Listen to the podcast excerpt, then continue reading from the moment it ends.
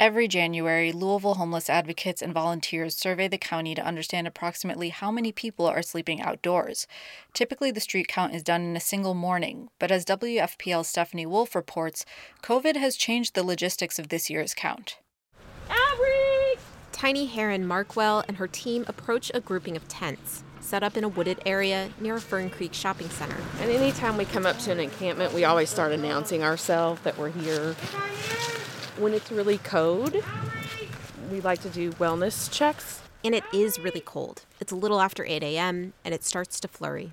I'm gonna do a wellness check. Look in your tent. The team approaches the tents, explaining they want to make sure anyone inside is okay.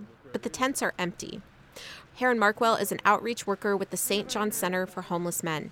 She says they typically do the street count in one morning before dawn. So by this hour, especially here in Fern Creek in southeastern Louisville, their chances of finding anyone are slim. Because there's not services at all out here, like there's no soup kitchens or day shelters or overnight shelters in this part of town, these individuals might be up and out already and out in the community. They also usually have hundreds of volunteers. But Heron Markwell says this year they have just over two dozen volunteers due to coronavirus, which is why they're spreading the count across several days, with teams of professional outreach workers and veteran volunteers. Despite the changes, Heron Markwell thinks they'll get a more accurate street count. These seasoned professionals and volunteers already have experience locating people who are experiencing homelessness, who might sleep in hard to find areas for safety reasons. And the more accurate the number, the better, she says. The population count will determine how much federal funding the city gets for homeless services like mental and physical health care, substance use treatment, and housing solutions. Heron Markwell believes the street count number will be higher this year, in part because of the expertise of those conducting it, but also because of COVID. A couple weeks ago, we encountered an elderly couple that had um, worked their entire life, but they fell behind in their rent and got evicted in November, and they're sleeping in their car. Certified peer support specialist Carrie Dorton is part of this count team.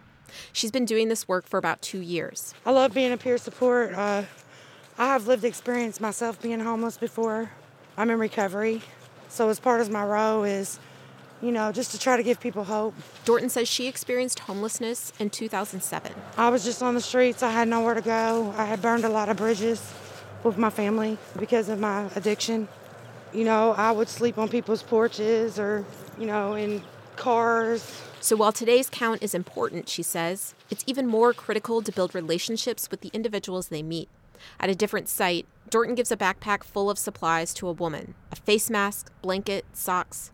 The woman takes the street count survey, and Dorton says she was able to get sufficient information, which will make it easier to keep her engaged with services.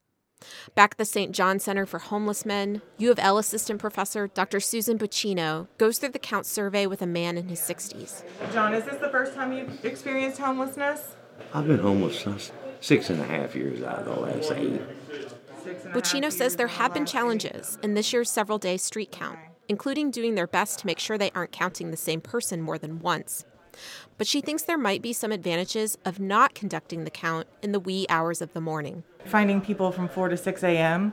and waking them up, I mean, it's just, it feels uncomfortable because you're waking someone up in their home. She's interested to see if finding people when they might already be awake will help them open up more. Organizers expect to finish the street count this week. I'm Stephanie Wolf in Louisville.